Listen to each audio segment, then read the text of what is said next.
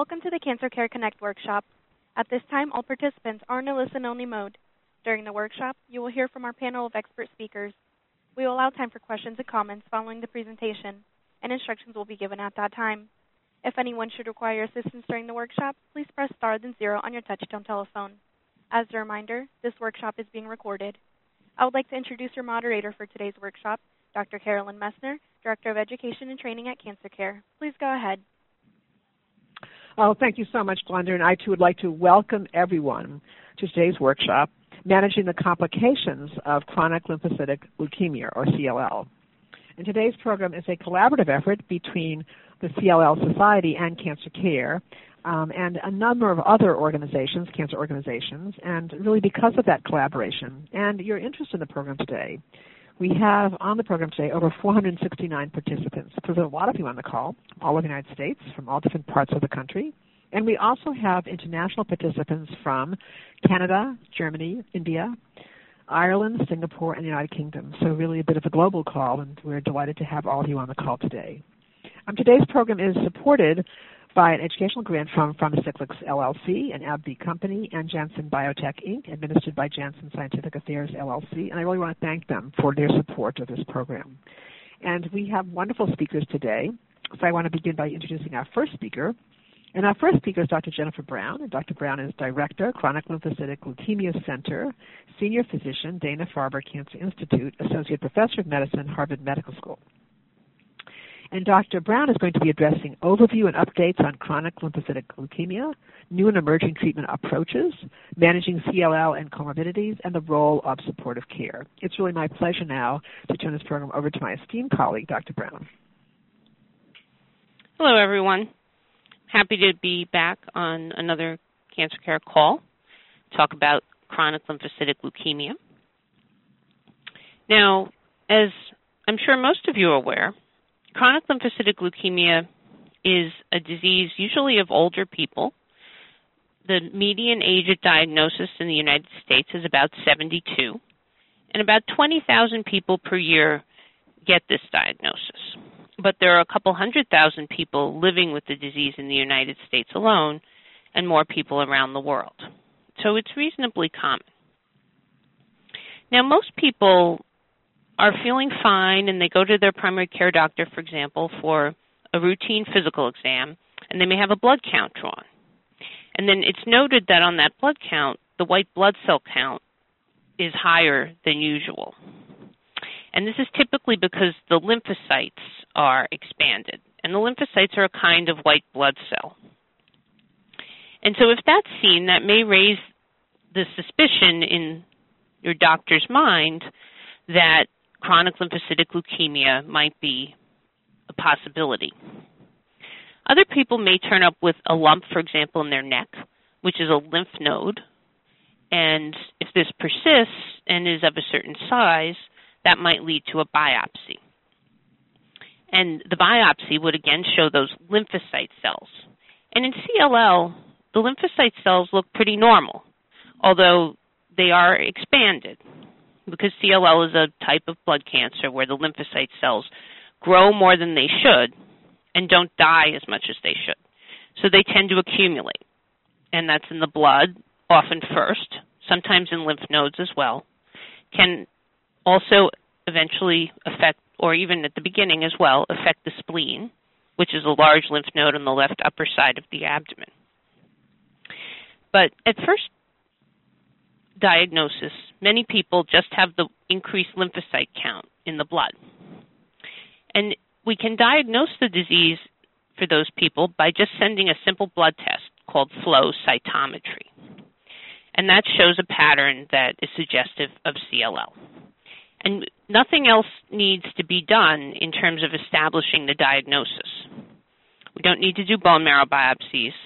And for people who don't have large lymph nodes or other high risk markers, we usually don't get any scans either at diagnosis. We'll typically just follow the blood counts every few months. Now, you, you may wonder if you're diagnosed with this kind of blood cancer, why aren't you treated right away? Well, this is a chronic disease, really, and it's been studied people at diagnosis whether treating them right away is helpful compared to waiting. And the, most of the treatments that we have control the disease well for potentially long periods of time, but they don't get completely rid of it. And they do have some side effects. And so it made some sense to study whether we should treat people with no symptoms and not much disease or wait until the disease progressed. And it was found that treating people earlier or later didn't affect the course of the disease, except that the people treated sooner had more side effects. So this sort of established this watch and wait policy. Unfortunately, often called by many of our patients watch and worry. But you know, we I spend a lot of time talking to patients about sort of adjusting to this and understanding that if the disease isn't bothering you, you can coexist peacefully with it, often for many, many years without getting treated. Now, a subset of people may never need treatment for the disease. It may just stay the same and not change at all. But in other people, it may progress. Those lymphocyte cells may accumulate. They may increase in the blood, or lymph nodes may turn up, or people may get symptoms that could include severe fatigue or very large lymph nodes, occasional uh, drenching night sweats. But most commonly, the reason why we end up treating people is because the normal blood counts are lower, and they go down because the CLL cells have expanded in the bone marrow. And so that becomes an indication for why we would treat people. And this can happen any time in the course of the disease. Some people, when we first meet them, need treatment, and other people may not need treatment for decades or ever. And so the adjustment process of living with the diagnosis then is something that is often challenging for people initially, but as time goes on, uh, becomes hopefully more manageable, especially with the help of calls like this and uh, organizations of CLL patients. So, how do we treat CLL when we do need to treat it? Well, there are a variety of options in this regard, and it's an ever increasing variety as well, which is very exciting for those of us who've been treating this disease for a while. Now, we have traditional chemotherapy type drugs, which are very effective in CLL, but we usually combine them with antibodies. Now, an antibody is engineered in the lab to specifically attack the CLL cells, and they've been shown to significantly increase the benefit of chemo, which is why we usually give chemo and an antibody together. And some of the common chemotherapy regimens that we use are FCR, or fludarabine cyclophosphamide rituximab, although that's reserved for younger patients, bendamustine rituximab, and chlorambucil obinutuzumab. Now, these are all really big words. The uh, rituximab and the obinutuzumab are those antibody categories of drugs. And people can also get antibodies by themselves. And those tend to be very well tolerated. The main side effect of the antibodies is you can get a reaction at the time you get it in clinic. Usually that happens the first time and then goes away after that. And there are no chemotherapy type side effects usually, although we can occasionally see low blood counts with antibody treatments, just as we do with chemotherapy type treatments. Now, the chemotherapy and the antibody type treatments we usually give for about six months and then we stop because the diseases come under control. Usually, the white blood cell count should go down to normal and the lymph nodes should shrink so that they can't be felt anymore. And side effects that you may have been having from the disease, like fatigue, warmth, sweats, should have resolved. And so then we usually then watch it goes back to watch and wait. And we just get periodic blood counts. Now, we have a whole series of new therapies in addition to one of the antibodies, the obinutuzumab antibody, is a pretty new one as well. But I think the new therapies that people are maybe particularly excited about are some of the oral drugs. And these are pills, which is very nice, obviously. And they're not chemo either. They're targeted inhibitors. They hit a specific, we call them protein, in the cell that keeps the cell alive and growing. And so it has a very specific effect to attack the CLL cells. Although even though they have a specific effect on the CLL cells, they each have their own unique side effect profile, which is something that we've been learning about over the years that we've been using these drugs and does figure fairly prominently in how we use them now. So I'm going to talk about three different drugs, oral drugs.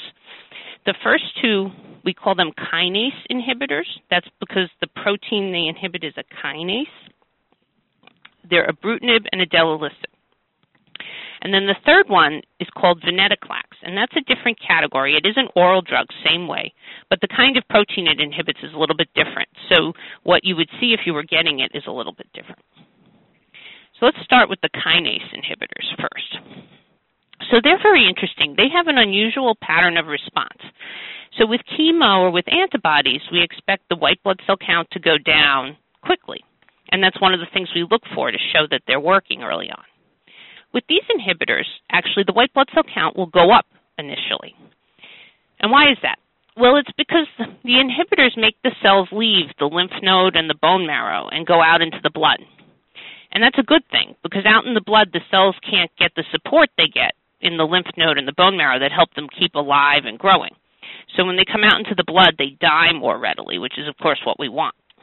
But as that happens, the white count will often go up but at the same time, people feel much better immediately, and their lymph nodes shrink immediately as well. And so that's how we know that it's working, even though the white count goes up. And now, of course, that we have a lot of experience with these drugs, we know that that's what will happen, that the white count will go up, and then over some months often, it will come slowly downward.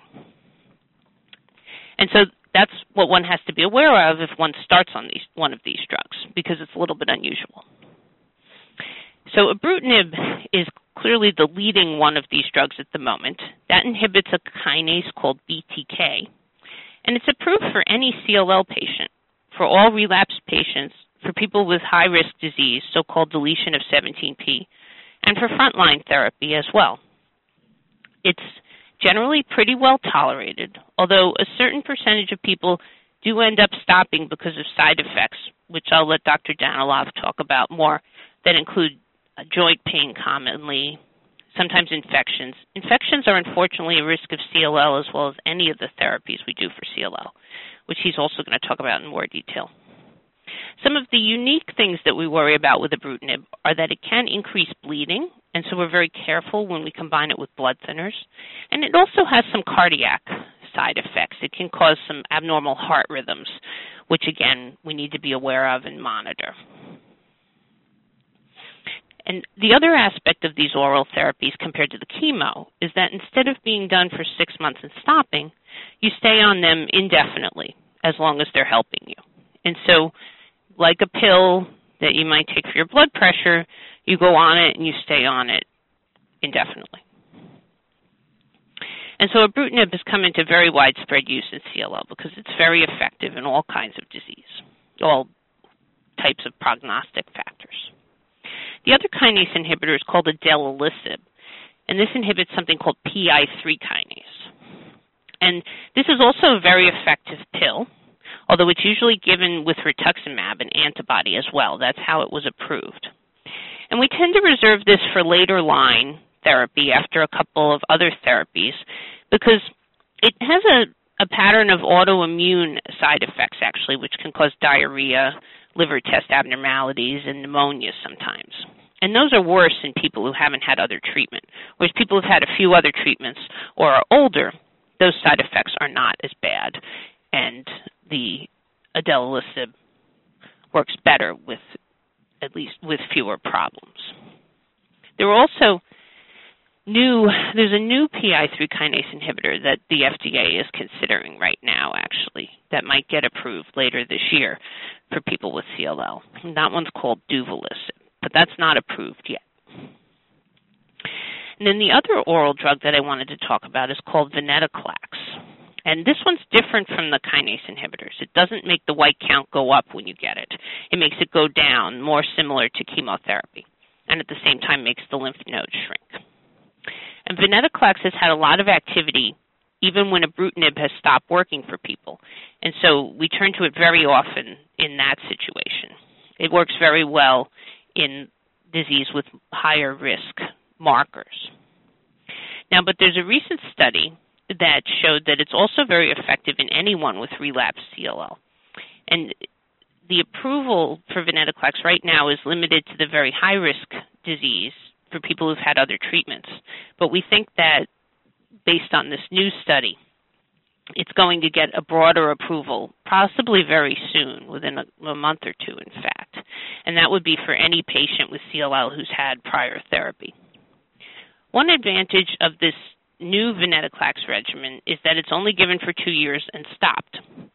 So it's a little bit more like the chemotherapy regimens in terms of being a shorter duration, although it's two years rather than six months. And that would be given with the rituximab antibody as well. The I'll just say a word about antibodies with these oral drugs. I mentioned that we usually give rituximab with idelalisib. That's how it was studied that led to its approval. With ibrutinib, it's not so clear that giving one of the antibodies adds anything to ibrutinib by itself. So in most usual circumstances, we don't necessarily do that. Venetoclax seems to benefit from having an antibody with it, either the rituximab antibody or there have been clinical trials looking at the obinutuzumab antibody as well. So with all these options, how do you choose therapy in conjunction with your doctor?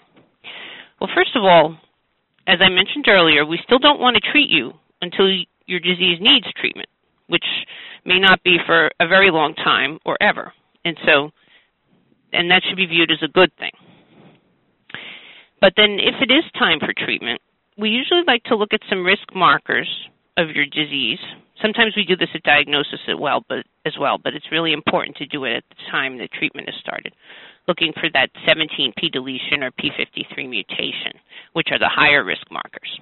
People with those we don't give the chemotherapy options to. We would stick to the oral drugs because the oral drugs have marked effectiveness there, whereas the chemo is not quite as good in that subgroup.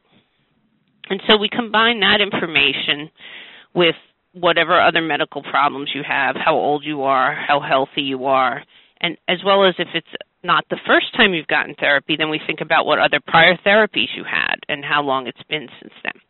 And we put all of that together in conjunction with the data we have on the therapies to try and figure out what would be best for you. And then, of course, your preferences with respect to therapy play into that as well. And so I think maybe there I'll stop and turn over to Dr. Danilov, who's going to talk about how we manage the various complications. Oh, well, thank you so much, Dr. Brown. That was really outstanding and just a wonderful introduction to the whole call and lots of wonderful information. And we are getting questions already. Um, so I'm, I, there'll be lots of questions for both you and Dr. Danilov during the Q&A. Um, and our next speaker is Dr. Alexey Danilov, and Dr. Danilov is Associate Professor of Medicine, Knight Cancer Institute, Oregon Health and Science University, OH, OH, OHSU, actually.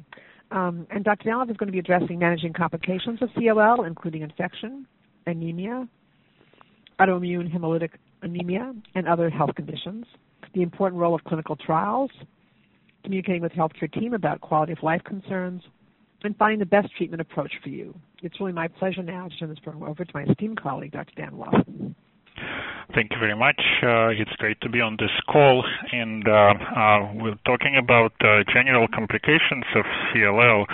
Um, it is uh, difficult to not talk about infection. So, infection is one of the main risks uh, of chronic lymphocytic leukemia, and in fact, the diagnosis of chronic lymphocytic leukemia is associated with an impact on immune system. So, immune system is a very complex uh, entity which incorporates uh, many different cells fighting together uh, uh to stave off infections.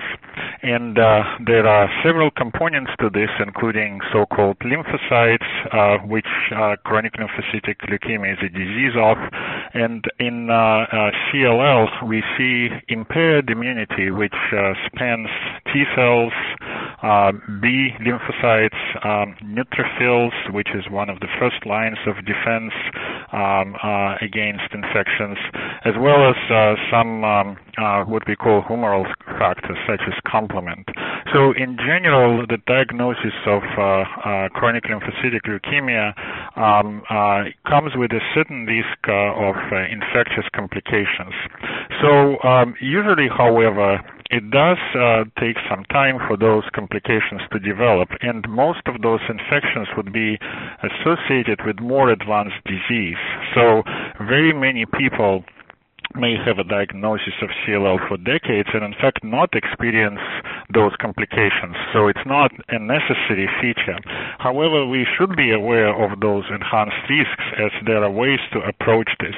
And so what are the infections associated with uh, CLL? So those uh, folks are typically have high, they would typically have high risks of pneumonias and those are those are one of the most common complications of uh, CLL even before therapy is administered.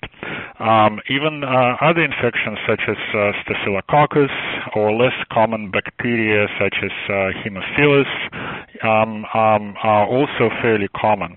And then viral infections uh, such as uh, herpes zoster or shingles uh, has um, increased incidence in patients with CLL, increased frequency, and um, herpes simplex, herpes simplex infections as well.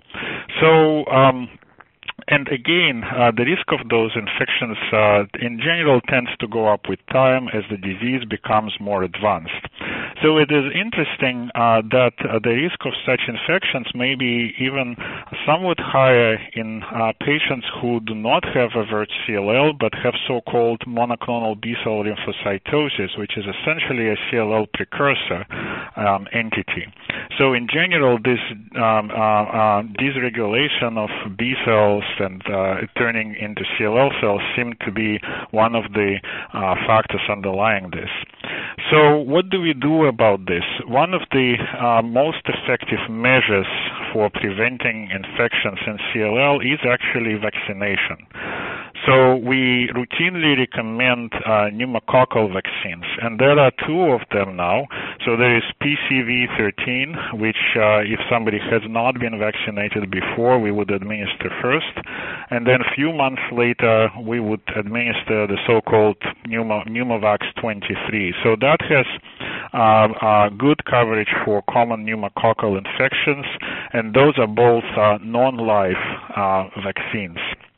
So in the past, uh, we haven't uh, uh, been using uh, shingles vaccine as much because it is a general recommendation which still stands that live vaccines should not be administered to CLL patients. Uh, however, recently uh, we have now be, be gained access to a non-live Uh, um, uh, herpes zoster vaccine called Shingrix. And uh, in my clinic, I have started routinely vaccinating patients with that uh, with that vaccine as well. And in fact, often I get a question, well, I had uh, shingles 10 or 15 years ago, should I still get the vaccine? And the answer is yes. Um, I wouldn't administer it uh, after a recent uh, shingles episode because that does uh, it boosts the immune system against uh, herpes zoster. However, after a period of three years, it is uh, very safe and I would say advisable um, to go ahead with the Shingrix, vaccine like that. So, pneumococcal vaccination, um, uh, uh, Uh, uh, non-live uh, uh, herpes zoster vaccination, um, and of course annual flu vaccines. Again, non-live flu vaccines are indicated for all patients with CLL, regardless of whether they undergo treatment or not. So uh, the treatments them, by themselves are associated with uh, infections as well, unfortunately. Unfortunately, not, nothing of what we do is 100% safe. So, and if uh, just to go over, over briefly uh, uh, some of some of those, um, chemotherapy is still a standard of care for patients with CLL and uh, fludarabine cyclophosphamide and rituximab is a regimen still uh, used across the country and the world for particularly for younger patients uh, with CLL. And the reason we uh, tend not to use this regimen so much for older patients is because exactly uh, this uh, regimen is associated with a fairly high risk of um, uh, bacterial infections, uh, viral infections, as well as some unusual fun- fungal infections. So this regimen does require certain um, um, um uh, antimicrobial prophylactic antibiotics uh, while, while it's being administered. So, uh, bendamustine rituximab, which uh, Dr. Brown has mentioned, uh, we we use uh, more widely in the patients with uh, CLL as um, uh, it has been associated with fewer infections uh, overall. But still, there is a risk of pneumonias, there is a risk of uh, uh, uh getting bacterial infection in the blood, and there is for sure a risk of um, uh, um, herpes or shingles, and therefore I at least routinely use antiviral drug prophylaxis for patients who might treat with bendamustine rituximab. In general, rituximab, the antibody, all the antibody treatments are associated with the risk of um, uh, shingles, and that risk persists for about six months um, after the treatment is stopped. So any patient who receives rituximab or obinutuzumab in my clinic, regardless of whether I give give it to them as a single agent or in combination with some other therapy, uh, would um, receive antiviral uh, prophylaxis with acyclovir.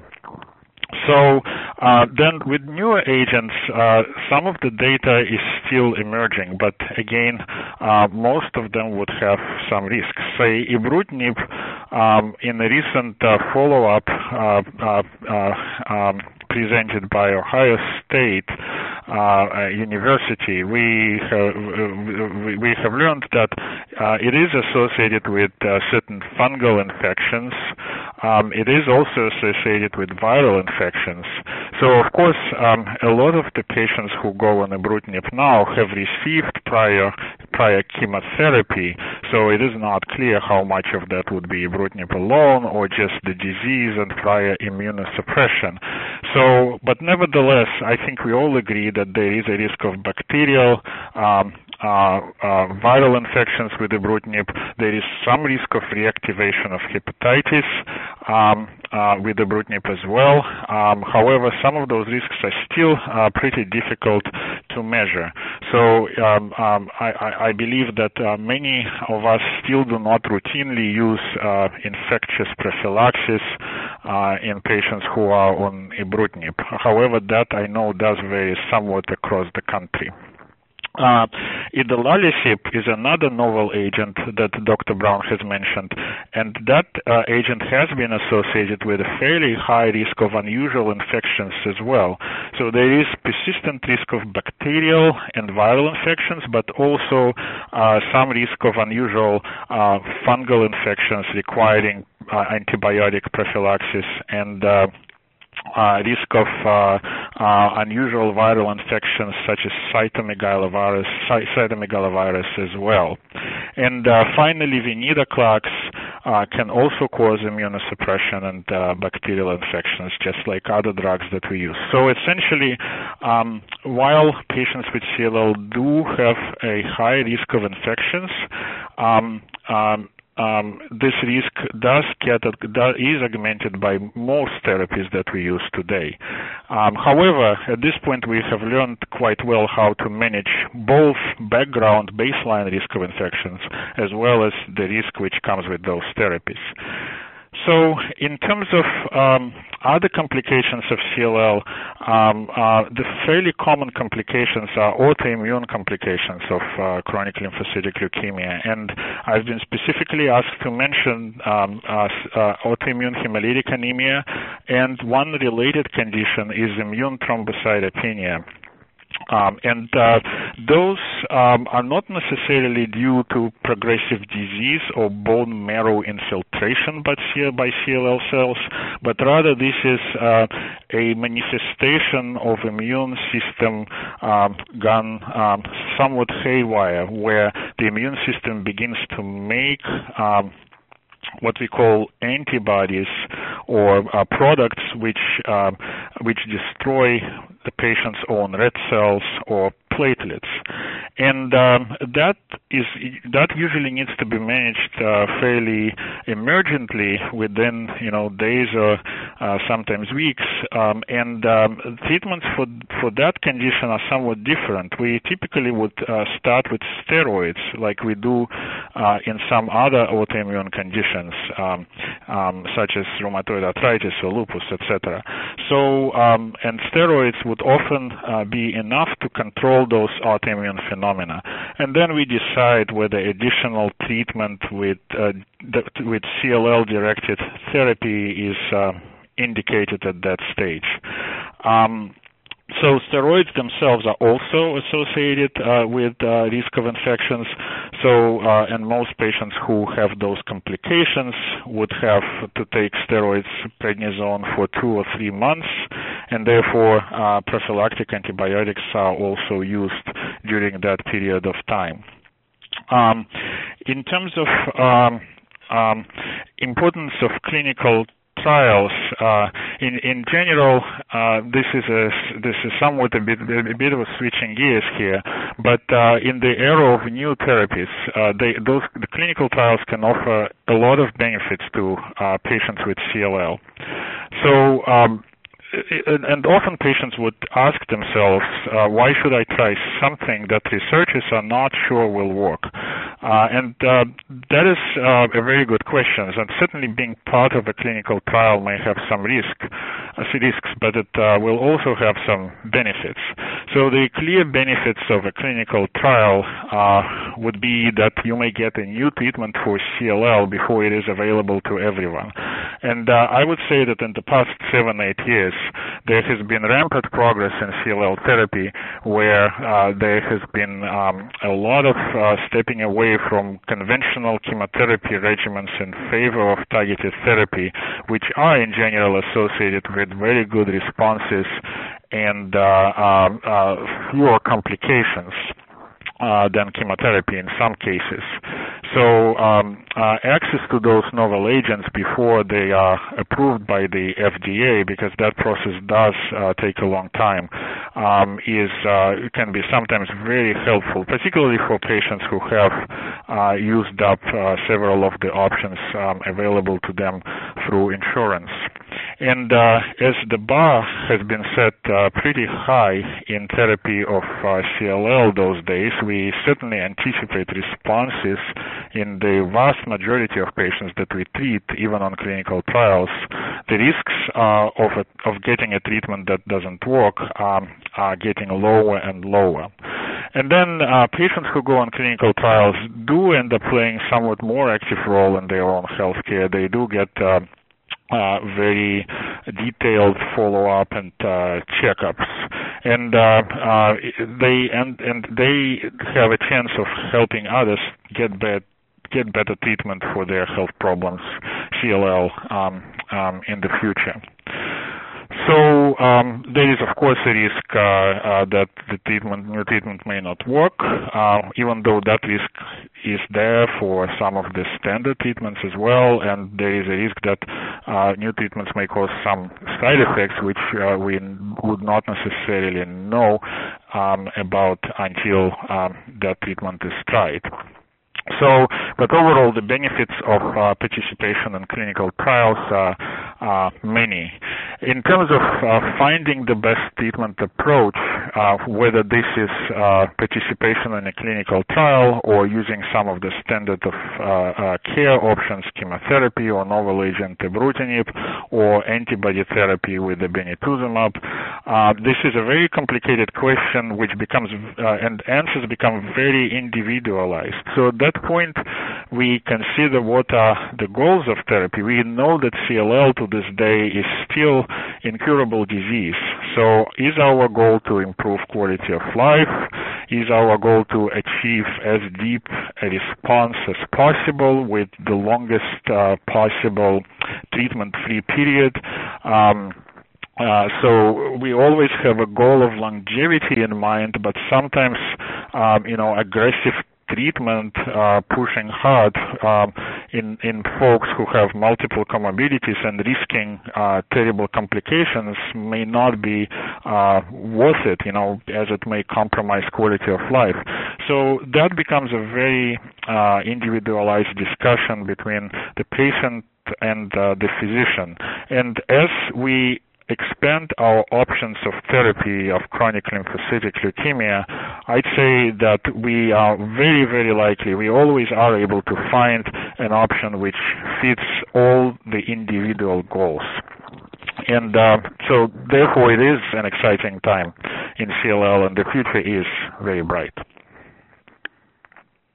Thank you. Thank you so much, Dr. Danilov. That's really excellent, and thank you so much. Um, wonderful presentation, and a lot of attention to all the details of some of the complications and side effects that can happen and how to deal with them and treat them.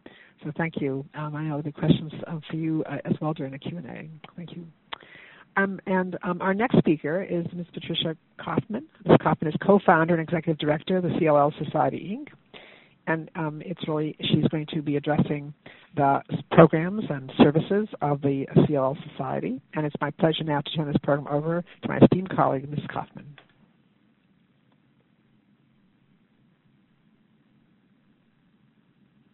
Hi, I'm Patricia Koffman, the co-founder and executive director of the nonprofit CLL Society. The CLL Society is here to help with a website full of patient-friendly resources. Whether you are newly diagnosed or have been a CLL patient for a very long time, our learning tools will meet you at any stage in your disease process.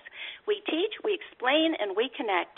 We know that smart patients get smart care, so we have developed tools to make you a smarter patient. As media, we cover all the major hematology conferences where we interview the world's top CLL researchers on cutting edge advances in treatment options, and we explain what this research means to CLL patients. We demystify CLL terminology in our glossary of terms, and we cut the confusion in our sections on acronyms and abbreviations so that you can better understand the language of CLL. Got your lab test results from your healthcare provider, but you don't know what they mean? Compare them to our chart of normal lab values to understand what they mean. And let us connect you with other CLL patients through our ever expanding network of CLL specific support groups across the U.S. Plan to attend one of our many patient educational forums where we gather the best minds in CLL to give you an in depth look at the many facets of CLL treatment. And if you are one of those patients who does not have access to a CLL expert, please come to our website and apply to be considered as a candidate for our free expert access program. The research that the CLL Society does becomes your voice, informing healthcare providers, researchers, and the pharmaceutical industry as to what CLL patients really want in their treatment. Visit our website to get the kind of knowledge that strengthens your ability to advocate on your own behalf for the best possible care for your CLL. Oh, thank you so much, Ms. Koffman. That was really excellent and just a wonderful resource. And for I know many of you on this call have already um, contacted the CLL Society, but if you haven't, uh, please do. It's just a wonderful resource for all of you to have um, and to actually go as a go-to organization. And I just want to say a few words about Cancer Care before we take many questions that are coming in. So, um, Cancer Care is a free national organization um, providing help to people living with cancer and CLL, of course. Um, we are, our, our services are provided by trained oncology social workers, and we provide counseling and support, really a chance to talk with someone about some of your concerns or questions about about how to deal with your CLL, how to cope with it, how to talk to your family or employer or your children, um, and just how to how to think about it for yourself as well. We also offer support groups, and we have support groups both in, um, on the telephone, so telephone support groups, and online support groups. And I should call out that online support groups are uh, both available to people in the U.S. and internationally. Um, the telephone support groups are as well, just depending on the time exchange. But the um, online groups, of course, are um, they there is no people can post at any time of the day or night, and there's a trained oncology social worker who is um, moderating those programs as well. So there, many people find it helpful to be able to talk with someone else online or on the telephone about the experiences that they're having, um, and really to get support from each other. Um, we also do provide financial assistance, and we have a copay assistance foundation as well. So there's lots of services that you can access from Cancer Care. And when you get your evaluations at the end of the program, all of our phone numbers and websites um, and all the resources that we mentioned during the program today will be um, available to you, so you'll be able to use those numbers to contact us. And so now we do have lots of time for questions. I'm going to ask uh, uh, Glenda to bring all of our speakers on board and to explain to you how to queue up for questions. Some of you have already been posting questions, so we have a lot to start with already, but still we want to be sure everybody has a chance to ask their question as well. And if we don't get to your question by the end of today's call, I will let you know how to get your questions answered, so we'll definitely address everyone's concerns. Glenda? Thank you. Ladies and gentlemen, if you would like to ask a question, please press star then one on your touchtone telephone. If your question has been answered and you wish to remove yourself from the queue, you may press the pound key. Those of you on the web may submit a question by clicking Ask a Question. And our first question comes from the line of Sue O. Your line is now open. Hi. Um, I've had CLL since 2006, and um, Dr. Rai is my my oncologist, who I call the CLL guru. And um, I only had three rounds of chemo because my body could not tolerate the Rituxan or the bendamustine.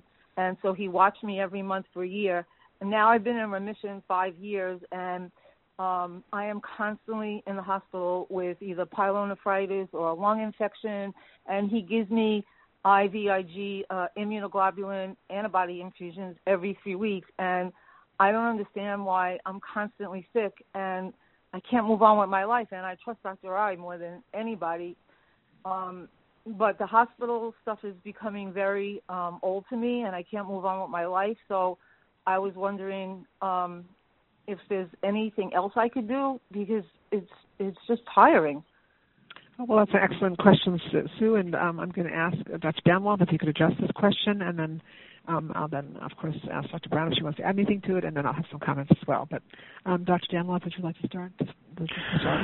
Yeah, uh, absolutely. That uh, sounds like a difficult situation, and uh, um, um, uh, yeah. So, doc- Dr. Rai is certainly one of the founders in the CLL field, and uh, it is uh, um, difficult to make a, a, recommendation over the phone. As as I said, um, infections in CLL is one of one of the big problems, and we do use IVIG um, on a regular schedule to try to mitigate some of those problems. Um, uh, uh, we do use infections, frequent infections, as an indication to treat um, uh, uh, sometimes. So it really depends on the extent of the disease, uh, whether that is something that um, uh, could be done at this stage, um, um, and and uh, use, use of prophylactic antibiotics may sometimes be an option as well uh, if um, uh, if uh, we find uh, recurrent uh, bacterial infections with with the same same microbe. So, but yeah, um, another line of treatment of CLL versus prophylactic IVIG, prophylactic antibiotics are the options that we think about um, in this in this kind of a situation. Excellent. Thank you. And Dr. Brown, did you want to add anything comprehensive? No, I agree completely with Dr. what Dr. Danilov said. And Sue, uh, because it does affect your coping and getting on with your life, I would suggest you actually contact the CLL Society, and you also can contact Cancer Care because you may, in addition to your getting excellent medical care, which you, it sounds like you're getting really uh, uh, diligent care, and you've discussed all of your concerns with your physician, that you may also just want to have a place to talk about what can I do. Um, are there things that I can do um, that would occupy the time that I um, that may not require my being physically active, but maybe may allow me to do things. So I think I would definitely suggest you can contact Cancer Care um, uh, and also um, the CLL Society, who may just have some just thinking about things that you could do just to feel that there's uh, you know it's very important often. Sometimes where we can't do the things we used to do sometimes what i'm hearing you say but perhaps there may be other things that could occupy your time that are different but that actually would at least um, give you a sense of that there's something happening for you that um, i think that could occupy you and allow you to cope um, with a very difficult situation is what you're describing to us. So thank you for sharing that. And and please go back contact the treating healthcare team, discuss it with them. There also may be staff at the institution that you're that you're going to that could also offer you that extra support as well. Really, it's really kind of talking support to see what, which is different than medical treatment, of course, um, but sometimes allows people to figure out a way to um, to cope in, in different ways. Um, and um, uh, do we have another question um, on the telephone? Or? I'm not showing a question over the phone line. Okay.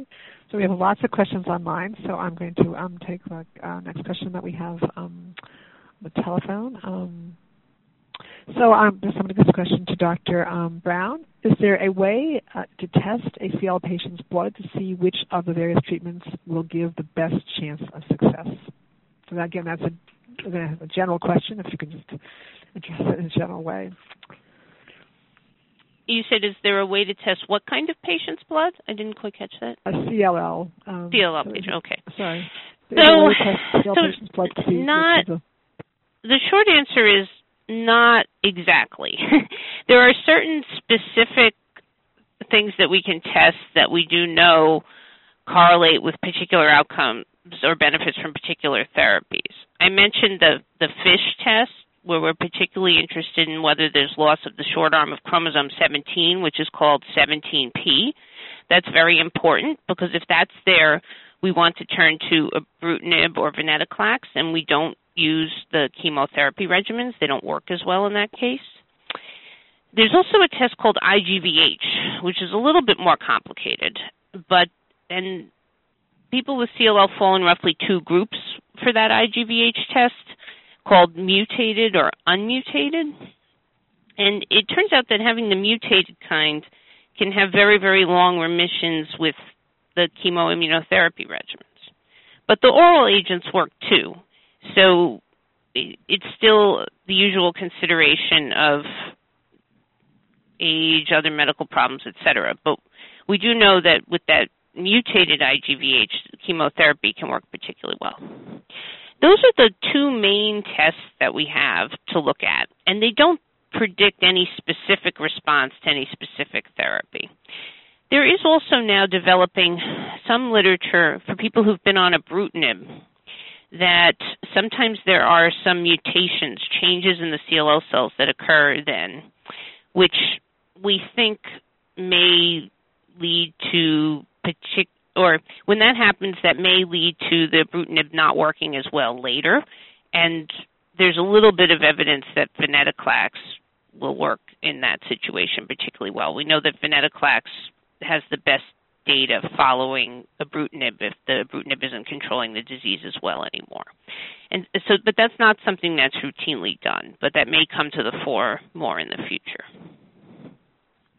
Thank you. And I'm going to actually, um, because we have so many questions online, I'm going to actually move from one question to the next, and I'll have our physicians address them, and um, we'll try to take as many of your questions as possible. Um, uh, so uh, the next question is um, for Dr. Um, Danilov. Um, how often do the CLL patients develop other autoimmune disorders such as um, dermatitis, dermatomyositis, cytus or like yeah. plant okay. or similar? Yes, so this association have been uh, actually noted for years that uh, yeah, patients with uh, CLL also have high high risk of other autoimmune disorders such as uh, what you mentioned, dermatomyositis, as well as uh, rheumatoid arthritis and lupus. Also, um, so it's hard to estimate those risks, you know. So, but so off top of my head, I would say maybe two, three-fold risk. Um, um, uh, but uh, compared to general populations, population, but knowing how rare those disorders in general are, it's hard to know what that means. Also, there is association in the in patients' families between those autoimmune conditions and uh, CLL, so which which we find. So it, it, it is not necessarily a very common uh, uh, occurrence, but it does happen. Excellent, thank you.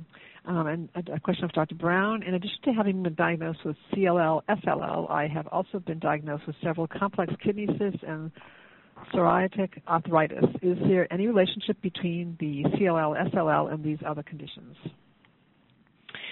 So, taking the psoriatic arthritis first, Dr. Danilov just addressed that. That would be in the category of these autoimmune type arthritis or rheumatologic problems, which are enriched a couple fold in CLL patients, but still because they're very rare, we don't see them that commonly. But there probably is some association there. Now, regarding this kidney cysts, it's very, very common to have simple fluid-filled cysts in the kidneys. We see them a lot when if we do get a scan in a patient, and oftentimes that's not a problem at all. The one issue that I would raise, which brings up another sort of more general issue of something important with CLL patients, is that there can be a higher risk of getting other types of cancer. And so in addition to doing the vaccines, like Dr. Danilov said, I always recommend that my patients do all their regular cancer screening, their mammograms, their pap smears, their colonoscopies, as well as skin exams, because skin cancers are particularly common. And so when you mention that there may be complex kidney cysts, I would just make sure that those have been evaluated, which can often be done just by imaging, knowing from the imaging, but that that's been evaluated for the consideration of the possibility that uh, you don't think that it's cancer, just because there is a little bit higher risk in people with CLL. Awesome, thank you. And a question for um, Dr. Danilov. We hear about deletion 17p as difficult to treat, poor, poor response.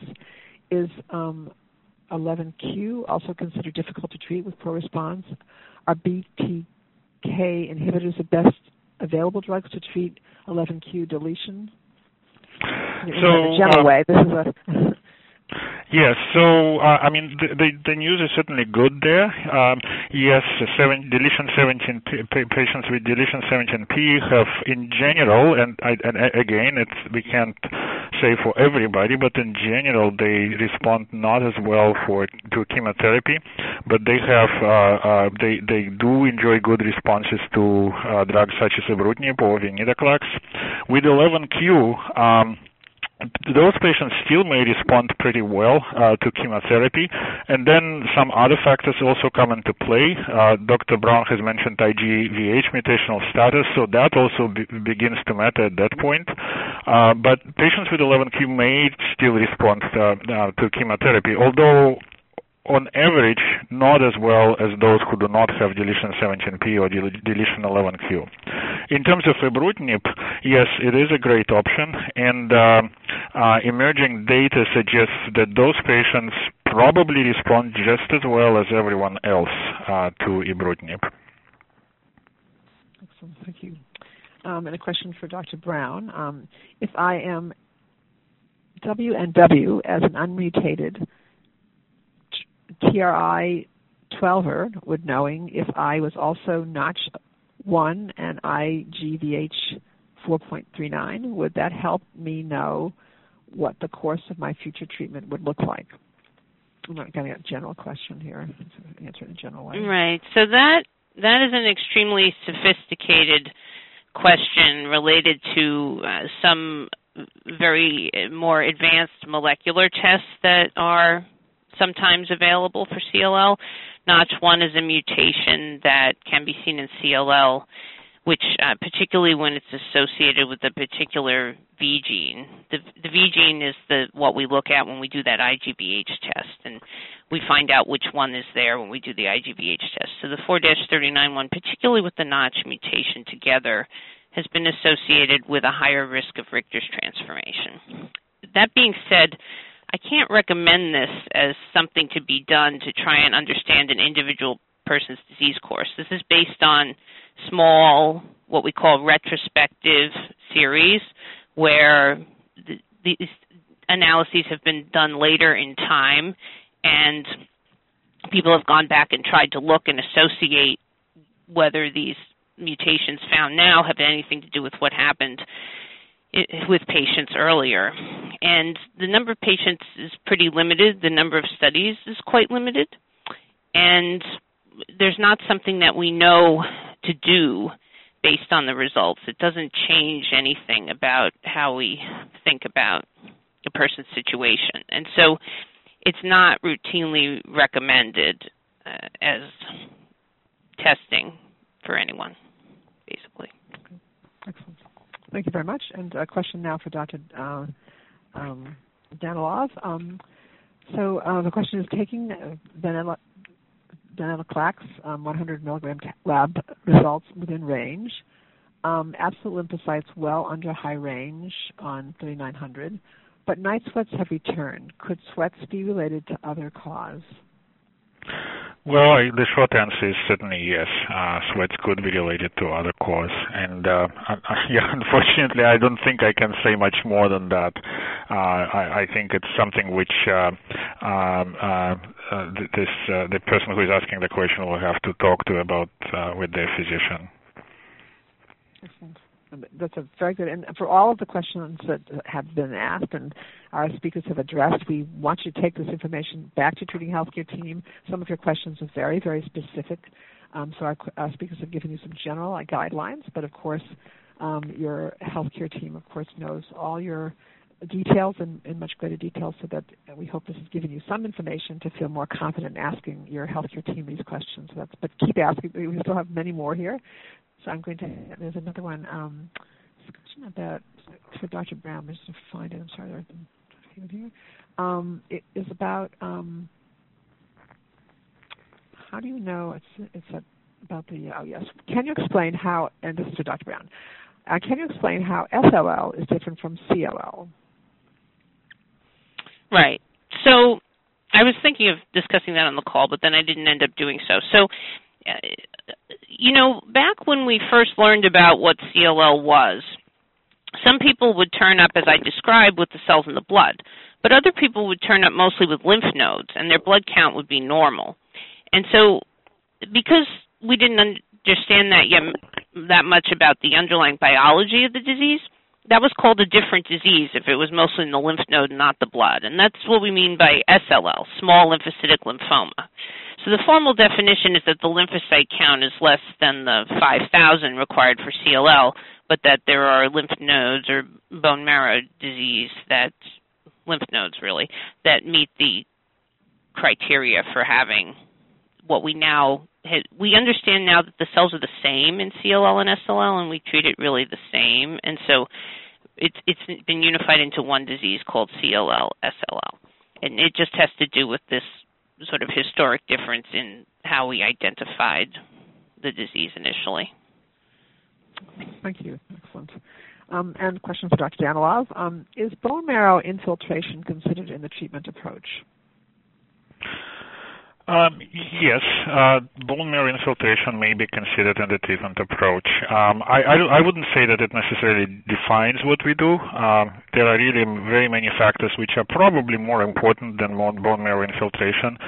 Um, but uh, sometimes, uh, um, and that is not a hard and fast rule, but antibody therapy may be helpful in, in folks who have predominant bone marrow infiltration, not so many lymph nodes.